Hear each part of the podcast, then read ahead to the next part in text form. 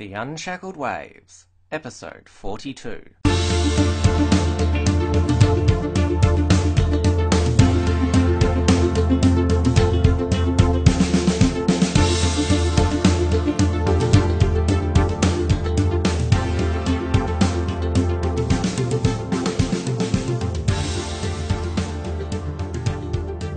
Hello and welcome to the Unshackled Waves podcast. I'm Tim Williams here for another interview show. Our guest for today is Tim Andrews, who is the founder and executive director of the Australian Taxpayers Alliance. It describes itself as a grassroots ad- advocacy and activist organisation dedicated to fighting high taxes, wasteful spending, and crippling red tape, and also to be a hub for all those who oppose the big government agenda. They run various campaigns to lobby politicians on issues such as free speech, the nanny state, and bureaucratic waste. They also host the annual Australian Libertarian Society Friedman Conference in Sydney, which the Unshackled is sponsoring this year.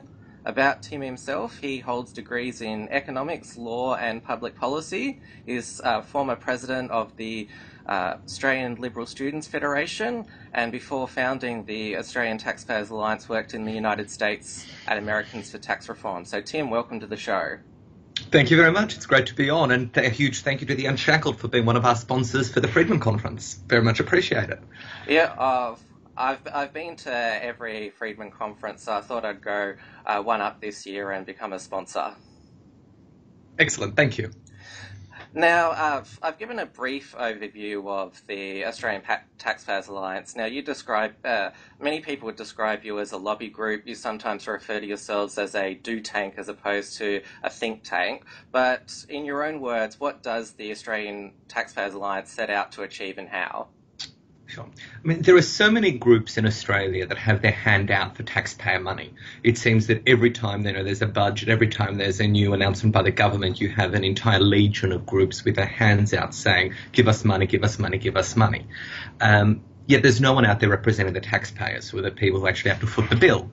So we started the Australian Taxpayers Alliance as a way to represent taxpayers and to try and get over the problem of um, concentrated benefits diffuse costs with any sort of government program where you have one very, very vocal lobby group getting money and everyone else has to fit the bill and trying to mobilize those forces. So that was one of the original reasons we started the ATA and the way we describe the reason we describe ourselves as more of a do tank rather than a think tank is that we don't really engage in grass in research but rather we engage in community activism, education. So the analogy that I use is the means of production. So in the economy, you have your raw goods, which become your intermediate goods, which become your consumer goods. In the battle of ideas, you have the same thing. Your raw goods are sort of the ideas that come out of universities, the 100,000 word thesis, sort of academic stuff.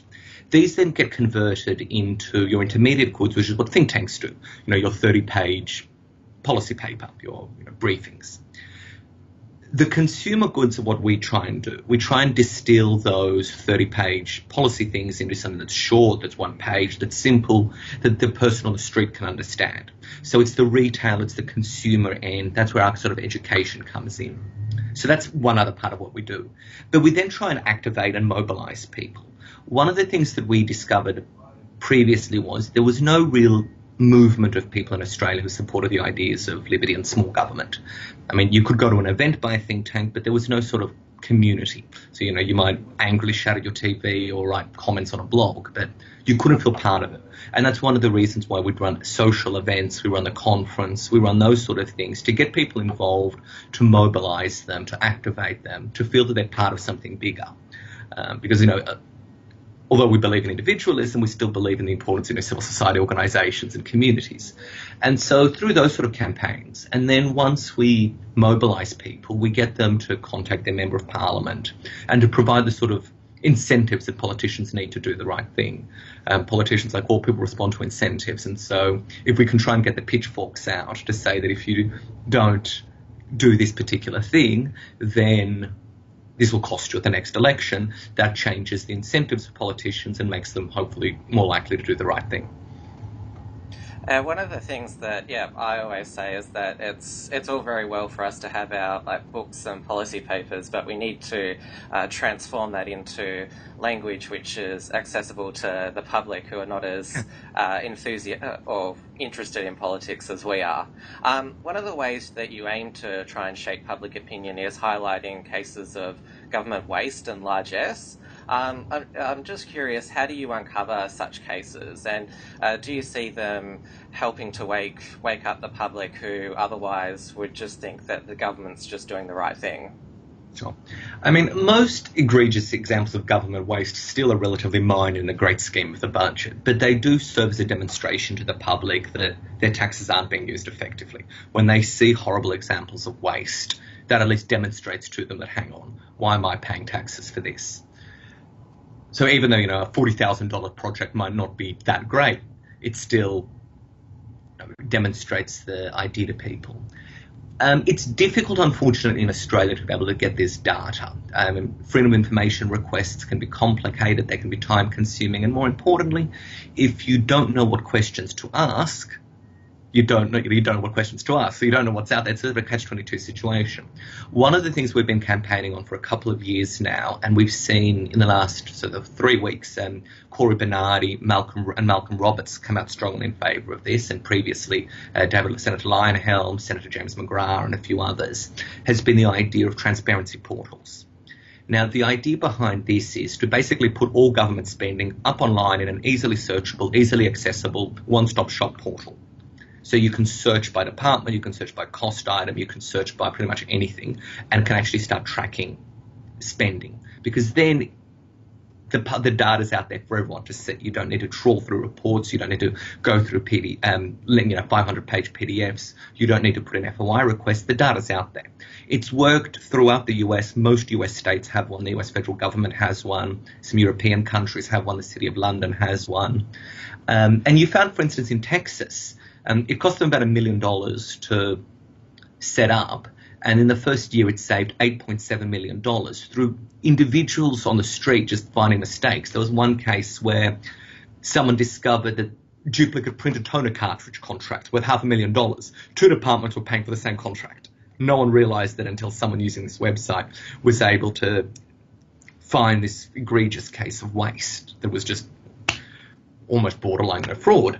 Um, so those sort of things, if we can get more of that information out into the public domain, then rather than just having the ATA or experts or the media trying to find this data, you open it up to the tens of thousands of citizen auditors who'll be out there pouring through the books, highlighting waste and drawing attention to it.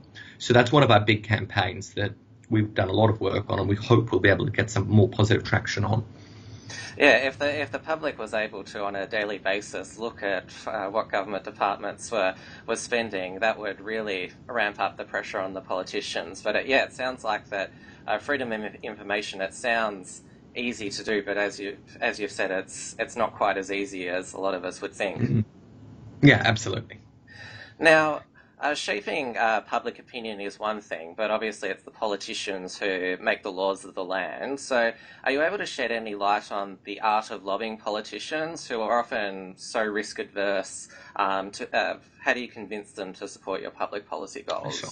And look, I mean, I technically should note we are a non-profit advocacy group. We're not lobbyists. We're not registered as lobbyists. We try and, you know, convince and educate politicians of the benefits of certain bills. But tech, I, I, do want to stress we're not technically lobbyists. Yeah. We're not guns for hire, etc. Yeah. Um, there's sort of it, it depends on who you're talking to.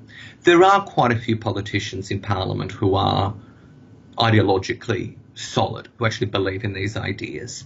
So it's a question of just informing them of a particular issue, but also, particularly if they're members of the government or the opposition, like members of a major party, showing them that if they go out on a limb on something, that they'll have public support.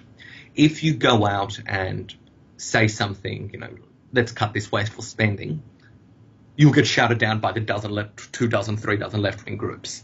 And so politicians become risk averse. They become scared because they don't want criticism. So one of the things we try and do is get that public support on the other side of the equation to actually demonstrate that you're if they're doing the right thing. So it's it's a question of providing the incentives once again. And even if they might not be ideologically on board on an issue. If they have 5,000 people emailing them from their electorate saying, I care about this issue, particularly if they're from a marginal electorate, well, even not, even not 5,000, like if you're in a marginal electorate, couple of hundred votes in the balance, and you get a couple of hundred people emailing you saying, this is a vote moving issue for me, you better act. You're looking at the next election and you're thinking, well, oh, I, I, I have to do what my constituents want. So with a number of other politicians, it's simply a question of trying to incentivize them to do the right thing. Um, you know, if you're if you're a weather vane who doesn't believe in anything, it's a terrible thing for you personally. But if the winds, if we make sure the wind's blowing in the right direction, then at least the politicians will follow suit. So it's more. Uh, uh, lo- uh, I won't use the word loving, but uh, meeting the politicians and convincing them that's the, the final step. You've got to uh, create, yeah. uh, make sure that you know you've got say signatures or emails to them to show, look, this is what the the public uh, are thinking. You know, you need to pay attention. Absolutely, yes. So it's it's the two sort of strong. There are two two pronged solution. The first is getting the public support, getting the traction, and then when you meet the politicians, you can tell them, look, you need to act on this. Otherwise, you'll have the pitchforks outside your office and you'll lose the next your seat at the next election, and you don't want to be unemployed. Politicians don't want to lose their jobs, so um, they quite like their jobs. So showing them that that is the way forward, um, and that's why a lot of the left wing groups are so successful because they've just got such a huge, mobilised, well-funded, well-resourced campaign that does this. We're still growing. Yeah, uh, it's it's definitely uh, you can definitely use politicians. It sounds like you can use politicians' weaknesses to your advantage. Yeah. And I mean, th- and that's the thing. You don't want to go at someone purely with this sort of libertarian or classical liberal ideological approach because that might work with some of the good ideological politicians, but it's not going to work for the remainder. Most politicians might have leanings and sympathies in one direction, but they're not strong ideological warriors. So for them, you need to find how to best get what they're interested in, what their outcomes are, and frame the argument in an appropriate manner. So, for those who think that uh, sending an email to an MP or signing a petition uh, doesn't do anything, then please reconsider. And if no, you absolutely, see, yeah, if you see a campaign that you feel strongly about, make sure you sign it. Look, particularly contacting your MP, um, that's better than signing a petition because contacting the MP, you know, they get a reminder of it every couple of days. Particularly, um, if you can edit pro forma text, that's the best way. So rather than just sending in a, a standard pro, like all of our campaigns, we urge people, we have a pro forma text, we urge people to edit them because the more personal it is, the more likely it is to be responded to because it seems genuine. Now let's turn to some of the uh, specific uh, issues that you campaign on. Now, one of uh, your uh, offshoots is My Choice Australia, which is campaigning against the, the nanny state. Now, there is this disconnect in Australia. There's this stereotype that Australians love a good time, a night out, a few drinks, yet we have some of the most draconian nanny state laws uh, in the Western world. So, why do the Australian... Some of? I think we've got the most. Yeah, oh. the most anywhere in the world. What do I mean in the Western world? I was drink. I was out at bars in the Middle East two weeks ago. I was on a stopover. I was in Dubai and I was in Abu Dhabi, and I could drink a lot more freely than I could in Sydney. Okay, I'll, I'll rephrase the question. Why do we have the worst? Um, yeah. Look, I actually think paradoxically it is because it is big because Australians believe we are the rugged individualists, the Ned Kellys, the sort of that spirit of Australia. And because we have this public conception of ourselves, that people can get away with creating this entire draconian situation. So I actually think paradoxically that self-image is the problem. But the second reason is the Australian Public Health Lobby is so well funded, so well resourced. They've been the most professional, I think, out of any country. The UK probably comes second. We've got tens of millions of dollars every year being spent to lobby governments to put nanny state restrictions. We have a whole industry that depends on this. There's a centre in Western Australia that does that receives taxpayers. There's received a lot of taxpayer money, and all it does is train more people as to how to lobby governments for more nanny state restrictions. It doesn't even lobby itself for nanny state restrictions. It teaches people how to lobby for nanny state restrictions. Um, the amount of money going through all of these organisations is staggering, and it's paid for by our taxpayer dollars. And when you've got an entire industry dependent on them getting funding, calling for further restrictions, what are they going to do? They're going to call for further restrictions. And then you get further restrictions, and then you have more people studying these things at university got nothing to do with their lives because they have no marketable skills in the workplace. The only thing to do is call for more regulations to ensure that they're kept in a job. And so the cycle continues and it just keeps getting worse and worse and worse. It's, it's shocking. Like as I said, I was at a conference in Europe um, where the drinking culture is normal. There's no problems. You know, I could go into a bar without worrying about bouncers and being interrogated and things like that. I was in Abu Dhabi and Dubai and the sort of stopovers. Could go into a bar, there were no problems. Sydney, it's ridiculous and it's counterproductive. The evidence is very, very like alcohol-related violence is what everyone talks about, but the evidence is very, very clear. Alcohol doesn't actually cause violence. Um, that's why countries throughout continental Europe don't have any alcohol-related violence, have virtually no alcohol-related violence. The reason, the things that cause alcohol-related violence are primarily that we have a political culture where politicians and the media go and tell everyone, if you drink, you will get violent. If you drink, you will get violent. If you drink, you will get violent. If you drink, you will get violent. So it creates a social license for people to get, drink and get violent because that's how they're psychologically been primed to do. If you normalize behaviors like drinking, you don't have those restrictions. It's not a taboo other type of thing, then you wouldn't have any of the problems that we're seeing in Australia. Uh, there's, I've also heard the argument that uh, th- those who do commit drunken violence, they're already predisposed to violence just just normally, and so, but it's just it's just they they drink, and because it's because it's they're on alcohol at the time, that's why people blame the alcohol. Yeah, or other and other illicit substances and things like that as well. But yeah, look, the, the, the evidence I think is quite clear that alcohol itself isn't the problem. I think we should definitely treat people who conduct, who people who are violent, they need to, you know, lock them up, you know, make penalties. It was ridiculous that up until recently in New South Wales, alcohol was a mitigating factor in criminal cases um, for assault and things. Like that was absolutely disgraceful because it just gives you more of an incentive to engage in poor behaviour. Um, if anything, I'd say have make alcohol an aggravating factor, start using the criminal justice system properly, and target the guilty and target the problematic elements of the community rather than targeting the innocent. Because at the moment, all the only people who are being penalised are the innocent. Yeah, that's that's definitely true. The thing that really opened my eyes to how draconian Australia was, because I don't spend much time uh, overseas, is I had a conversation with uh, a Belgian citizen who'd spe- who'd worked in Australia for uh, a few years, and he he was just gobsmacked by uh, the main uh, irritation for him was our traffic laws and, and the police, and he was just I couldn't just believe how how draconian all the fines and penalties are, and uh, he asked me like, how do you tolerate this? And my my sort of opinion was, well.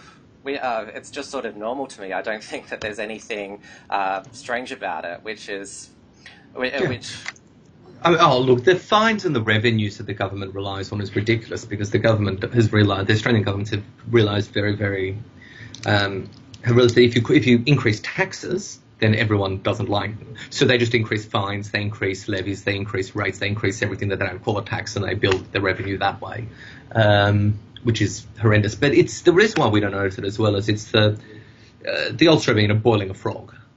Although technically that's not true. If you boil a frog, it will slowly will actually jump out of the pot. But the idea behind that is it's just happened so gradually that people just don't actually realize just how far it's become. And it really is an eye-opening experience going overseas and realizing just what a, a backwards country we are in this regard. Yeah, that's what really opened my eyes. This uh, conversation that wow, we've just been conditioned over the years to just accept this uh, constant encroachment in our personal lives. Yeah, absolutely. Now, the Taxpayers Alliance is probably one of the um, closest major organisations we have that is purely uh, libertarian in nature, that you try to be as inclusive uh, as, as, possible. Now, we often lament the fact that uh, we're still nowhere near close to libertarian society or here or anywhere else, um, but there's a lot of arguing in libertarian circles about how can we progress the movement. Um, how do you see the current state of the libertarian movement? Well, clearly we are not in libertopia yet, so there's a long way to go. Um, I think the Australian libertarian movement is growing. I think it's still a burgeoning movement um, because we haven't really had a movement for much of the in, in, recent years. When you had the old Workers' Party movement, but in sort of intervening years, there hasn't been that much of a movement outside of think tanks. Um, and as movements grow, there are obviously disagreements about strategy. But I think the most important thing is to realize that even if we might disagree on some minor policy issue, even if we disagree that the specific nature of a particular proposal, that it's important for us to actually work together because there aren't that very many of us in Australia, and people who disagree with us on 5% of the issues aren't the enemy. It's the people who want to increase the size of government that are the enemy, which is why we always take a very big tent approach. So whether or not you're, as long as you, on as long as on the issues that matter to you most, you want to reduce the size of government and you want to be left alone, then I think you're a friend and I'd like to work with you. Yeah, I, I find the, the constant uh, Facebook discussions uh, qu- uh, quite uh, quite pointless and time wasting. I don't I don't engage with them because I'm f- focused on you know trying trying to get the the the message out to other people rather than absolutely. And I think that's the right thing to do because there's I mean arguing amongst yourselves might be fun, but it ends up convincing no one. Uh, minarchism versus anarchism is probably the, one of the most pointless uh, debates in, in, our current in the current state of the world. Yes, I agree. I mean, look, it can be a fun intellectual debate. Like, if you want to go and have a fun debate over a drink with someone, that's fine. But you need to realize that at the end of the that if you if that, for that debate to be serious, we need to be you know 30 years down the track in Libertopia, and then we can talk about the exact model that we want to use. It's not fruitful at the moment. Like it's echo chamber talking amongst ourselves rather than. The, the new term is actually not Libertopia; it's Ancapistan. And Kevin saying yes, yes, no. I've, I've, I've seen, I've, I've, I've seen the Facebook groups. Now, um, you talked about how we need a big tent approach, but a point of contention for many libertarians and those on the right, uh, myself included, is the, the concept of outreach to the left. Now, I believe that it's it's quite dangerous to work with people who deep down don't believe in individual freedom and will try and throw you under the bus the first opportunity uh, they get. Do you still believe that there is a case for outreach to the left? Look, um, the problem is that people who are more conservative generally start with the principle that liberty is good except in the areas that they disagree with, whereas people on the left believe that liberty is terrible except on the issues that they want to be left free on. So you're automatically starting with a much worse position with the left because their de facto position is that small government is bad and they want to increase the size of government, which makes outreach very, very, very difficult to the left. Um, you, I don't. I think that the people who have argued for the sort of libertarianism, as it's called in the US, the sort of libertarians for Obama, the Will Wilkinsons of the world, they keep arguing this, and I think it's never worked. I think that outreach to the left as an ideological sort of this is where we need to go. I don't think it's ever worked historically. I don't think it ever will work.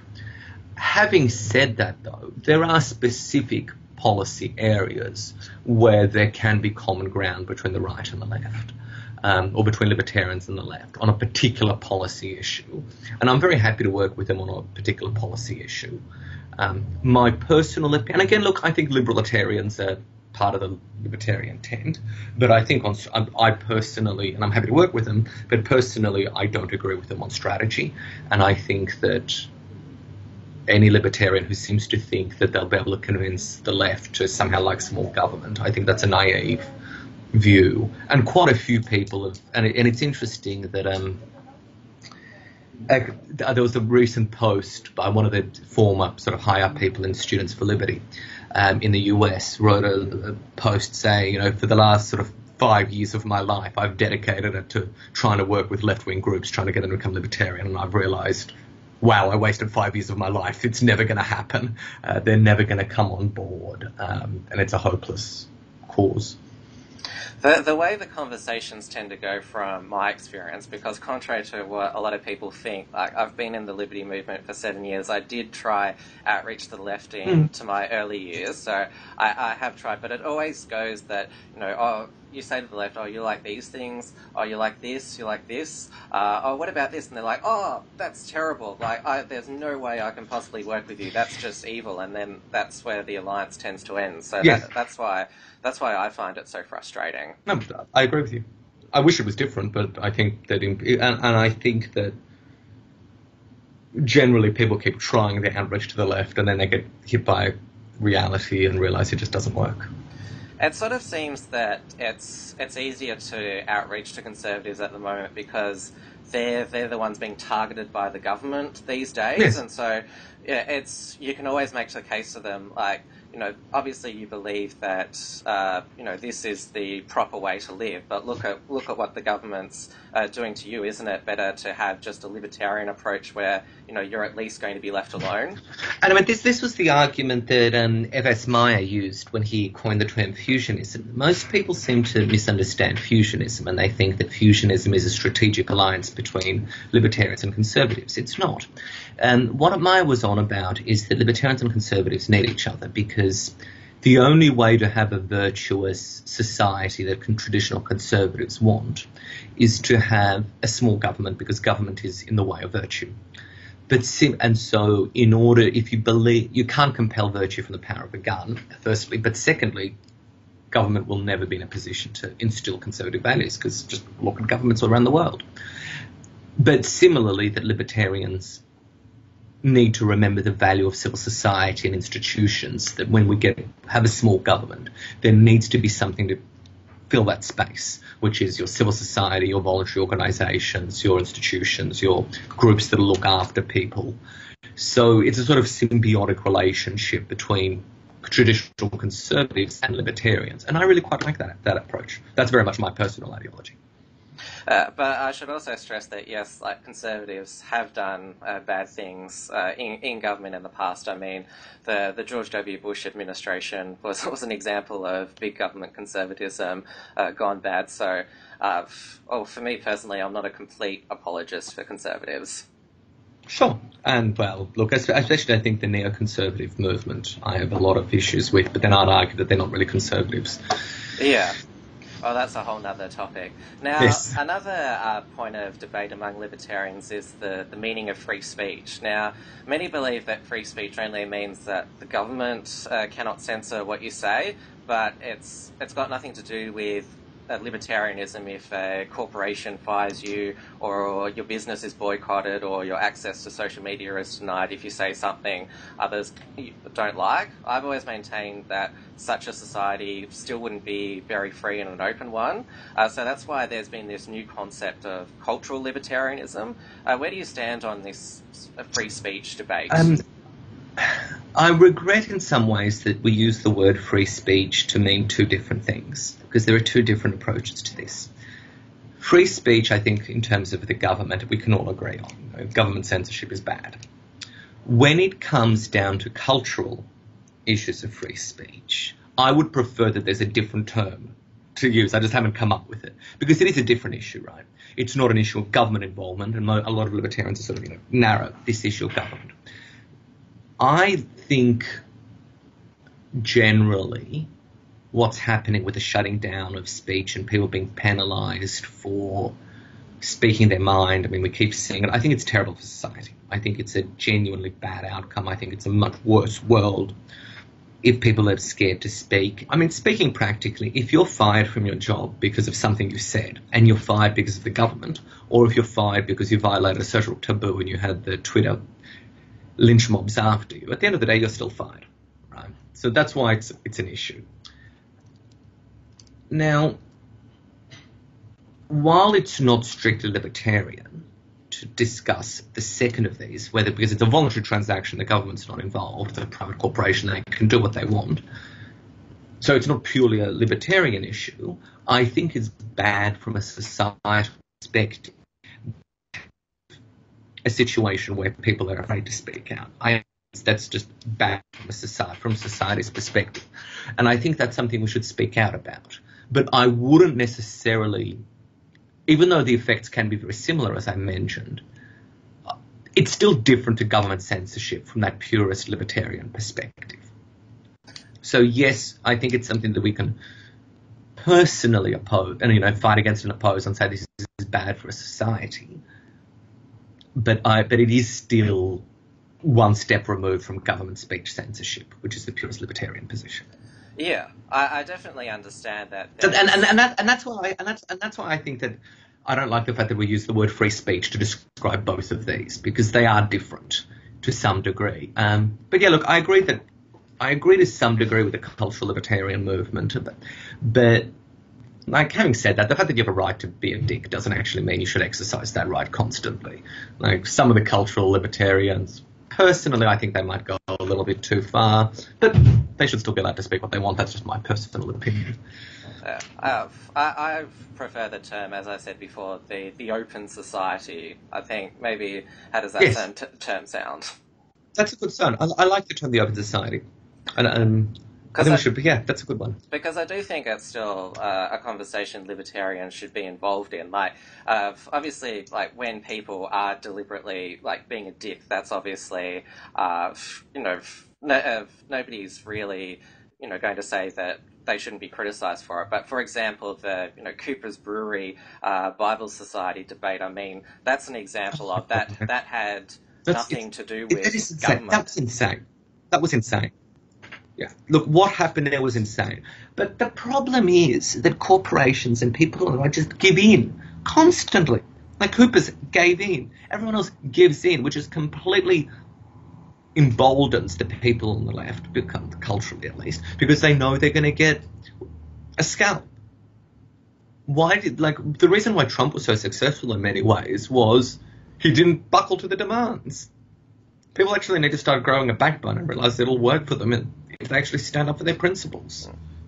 Uh, yeah, but the uh, the the point, the reason why I raised it is that that entire episode had nothing to do with with government. I mean, there was no there was no government uh, interference with Coopers at all. They they they felt felt just by you know uh, people on social media sure. uh, bullying them that they had to curtail what that what they believed but I think that the and then and uh, but I think and I think the response to that should be that people on social media from the other side should step up their game. Um, it's it's difficult because I don't think there's necessarily a libertarian position on it, but I think there's a position as normal, decent human beings who are not insane. We should value freedom of speech and oppose actions like what occurred with Coopers. And, I even, I also think even left wing people uh, shouldn't be uh, fired from their jobs if they say something uh, outra- uh, outrageous from my point of view. I mean, there was the case a few years back of uh, this SBS sports reporter being uh, fired because he said something against the Anzacs, and my point was like, yes, what he said, you know, wasn't wasn't very nice, but he was a sports reporter. Like, it was nothing to do with what he said. I know. Yes, now, uh, let's turn to um, uh, world issues now. Now, you've been uh, quite skeptical of the Trump movement, am, am, I correct? Yeah, I think skeptical is a good word. I mean, yeah. I've certainly praised them when they've done something good, but overall, I think skepticism is a good word. Now, uh, you actually have US voting rights, and you voted for the Libertarian candidate Gary Johnson. Uh, you've, you've maintained, Through gritted teeth. Yeah. Uh, you've maintained your skepticism of Trump into his presidency. Uh, so, what's wrong with, with Trump in your view, and how do you rate his performance so far? Look, credit where credit is due. He's certainly, I like a number of his appointments, in particular his Supreme Court nomination. I think the Supreme Court nomination is probably the best thing that's come out of his administration so far. But in terms of regulations, in terms of uh, you know, energy, the environment, just sort of business regulations in general. That's been very promising. He said a lot of very, very promising things early on about FDA reform and drug administration, although his appointments there don't seem to have been as good as his rhetoric, which is unfortunate. I like the fact that he doesn't want to start World War III with Russia. Yeah, that um, was good. like not having World War III looming on the agenda is probably a good thing um, because the comments from especially the Hillary camps and the Republicans there were just crazy. This is not to necessarily defend Russia. I'm not a Putin fan, but I, I think the aggression, some of the aggression there had severe geopolitical you know, challenges, problems that you know we don't want nuclear war with Russia. Like that's a bad outcome, and I think Trump would be better there. Um, my concerns are that, first of all, he's had a track record his entire life of being quite left wing, and I'm not necessarily sure that his conversion is genuine. The fact that on, he's supported socialised medicine in the past, and given the abysmal failure of his attempt to repeal Obamacare, um, single, you know, socialized, full socialized medicine is now on the agenda in the US is a problem. I think there's clearly been a problem with just thinking through an internal discipline in his administration, the haphazard way and just the ill thought out way that the original immigration restrictions were put in, I, I, think is symptomatic of that. I think that they might have had some good intention, but that the, the, the executive orders were just drafted so poorly that you know, a bit more time and thought would have been beneficial. The biggest problem, of course, is I'm I don't believe in protectionism. I think protectionism has failed everywhere, and any sort of new trade deals. So any new trade restrictions that Trump wants to bring in, where he's pretty much of the Bernie the same view as Bernie Sanders, will be quite damaging to the U.S. economy. Now, if he able if he's able to cut regulation enough, cut labour market regulation, cut taxes as he wants to. It'll make it more of a moot point because um, companies won't need to flee the US. But any sort of trade, like I'm worried about returns to trade wars and the damage that'll cause the international economy. That's one of my big ones. Um, yeah. Yeah, I definitely agree with those uh, criticisms. I'm often accused of being a mindless uh, cheerleader for, for Trump, but my, my position has always been on, on on the issues that were prominent in 2016. He was the best candidate on them on uh, immigration and yeah, especially you know not having uh, nu- nuclear war. Uh, but having having said having said that, um, you know, I just couldn't stand that you know people who thought you know he was Hitler. I thought that was just uh, completely overblown. But I also yeah I do I do agree that. Um, yeah, on on economics, he's not a solid free market person, but he does seem to be adopting the traditional Republican uh, free market platform, like with tax cuts and business regulations. So even though he doesn't really believe that personally, he's still he's he's still going to implement what is the traditional Republican agenda on that. We hope so, yes. And he has surrounded himself with some good advice. It's like when you have someone like Art Laffer working on your campaign, that's pretty, or at least advising in some capacity, that's pretty good. So, look, I'm I'm hoping that my skepticism will be unfounded and then we'll end up having a good administration.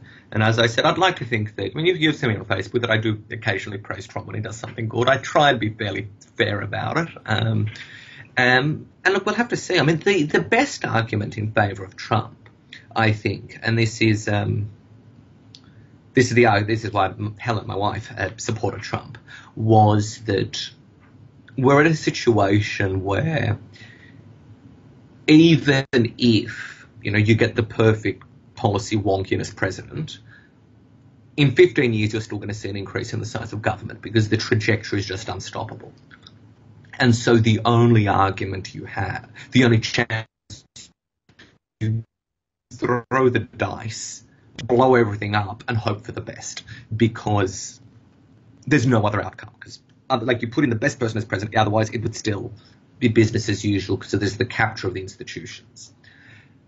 Now, that's an argument that I think is a good argument, and that's an argument I understand. It's not necessarily, however, an argument I agree with because, ironically, I, it's it's not a particularly conservative argument, right? Like it's the it's the same argument that you use. Well, let's just blow up the French monarchy, and then you end, which the classical liberals did, and then you end up with the Reign of Terror, which was even worse. Um, not that I'm comparing Trump to like the Reign of Terror. I'm just using this as an example of the argument. So I, I, don't believe that Trump is Hitler. Um, the cons- the other con- the con- but that that's why I'm skeptical of that argument. I'm a bit more conservative about things, but that's like that's also a really good argument for Trump that I respect intellectually, even though I'm not necessarily on board with it myself. And as I said, I did vote for Gary Johnson through gritted teeth. I think Gary did everything in his power to alienate me. I think that there was probably no worse campaign that could have been run. Like, um, it's just mind blowing just how terrible that campaign was. But uh, anyway. I think Trump summed it up. Uh, you know, the reason to vote for him pretty well. He said, you know, what do you have to lose? I mean, that's how a lot of libertarians yes. feel. We're, we're we're constantly in despair, and especially what I what I especially enjoyed about his campaign was how he just slayed establishment people. Like Jeb Bush, who was supposed to be the the chosen one, just fell apart. Yeah, well, I never thought it would be Jeb Bush, but then again, I thought it would be Scott Walker, and he was the first person to fall apart out. So who, what do I know? um, look, you, look, you're right, and we'll have to see what happens. And one of the things I appreciate that you do is that I know you aren't just an uncritical Trump drone, but I would caution, like, I think what's important for libertarians who support Trump is like, do realize when he's wrong on something. Like, there are some form you know, some libertarians I see on Facebook who are Trump can never do any wrong, and that's clearly not the case. Like we should try and get away from the tribal mentality of he's our guy, therefore he can do no wrong, because the only way we can have a good outcome is if we can hold him accountable. Yeah, I mean he's he's still doing, uh, from my perspective, a lot of things wrong in, in foreign policy, and isn't uh, and isn't being as non-interventionist as promised. Mm. But they're always giving the uh, giving the big tick for not going into nuclear war. I think uh, that's yes, yes. Well, well, he, we, we've still got we've still got three and a half years, but so far no nuclear war. Thumbs up. Yep, check check that box.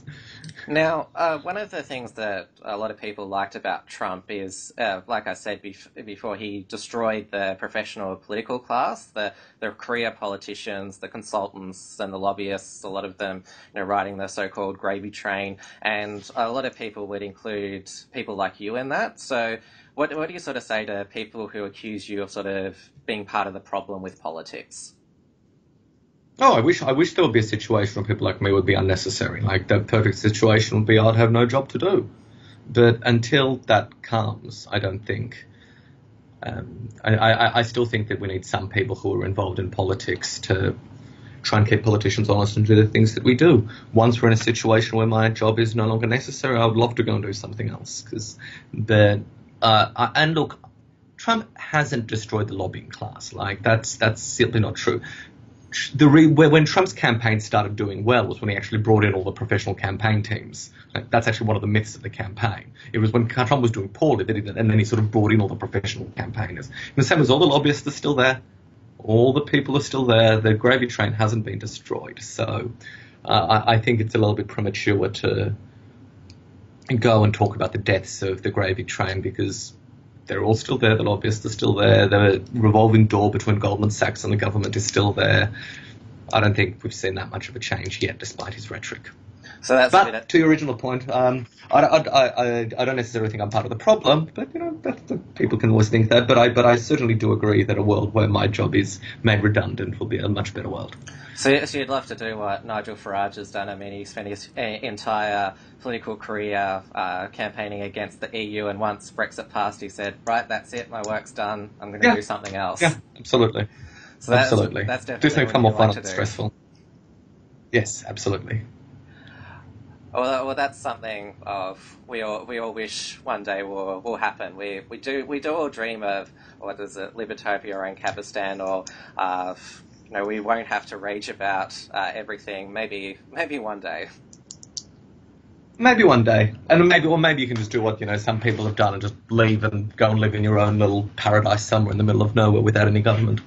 Uh, but I'm not yeah. quite that defeatist yet. No, oh, uh, that, that's quite delusional in, in my point of view. I don't, I don't want to live in my own uh, libertarian world pretending that the, the outside world doesn't exist.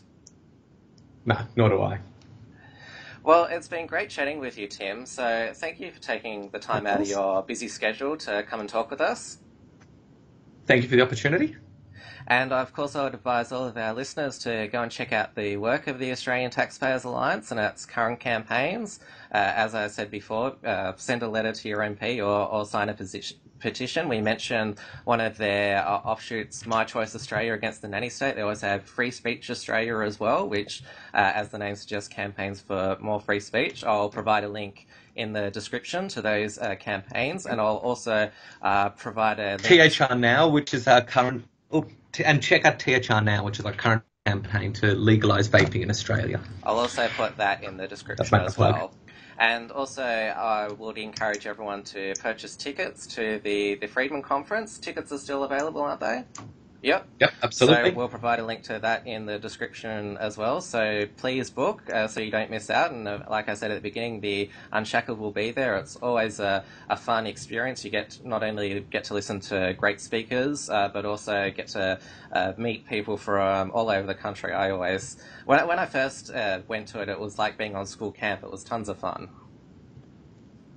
Yep, it's a lot of fun. I encourage everyone, and I think um, the Unshackled listeners can uh, can get a discount code. We gave you a coupon code, yep, I believe. Yep, Unsha- Unshackled. So I'll provide a link to that coupon code Excellent. in the where you can get a discount as well. All right. All right, so that's the show for today. So, of course, uh, to our listeners, don't forget if you haven't already signed up to the email list at theunshackled.net slash subscribe. Uh, also, consider supporting The Unshackled at theunshackled.net slash support. And, of course, don't forget to subscribe to the show on SoundCloud, iTunes, Stitcher, TuneIn Radio, or view the video version on YouTube. And, of course, don't forget to keep checking theunshackled.net on a regular basis for all the latest news. Thanks once again for listening, and we'll see you next time.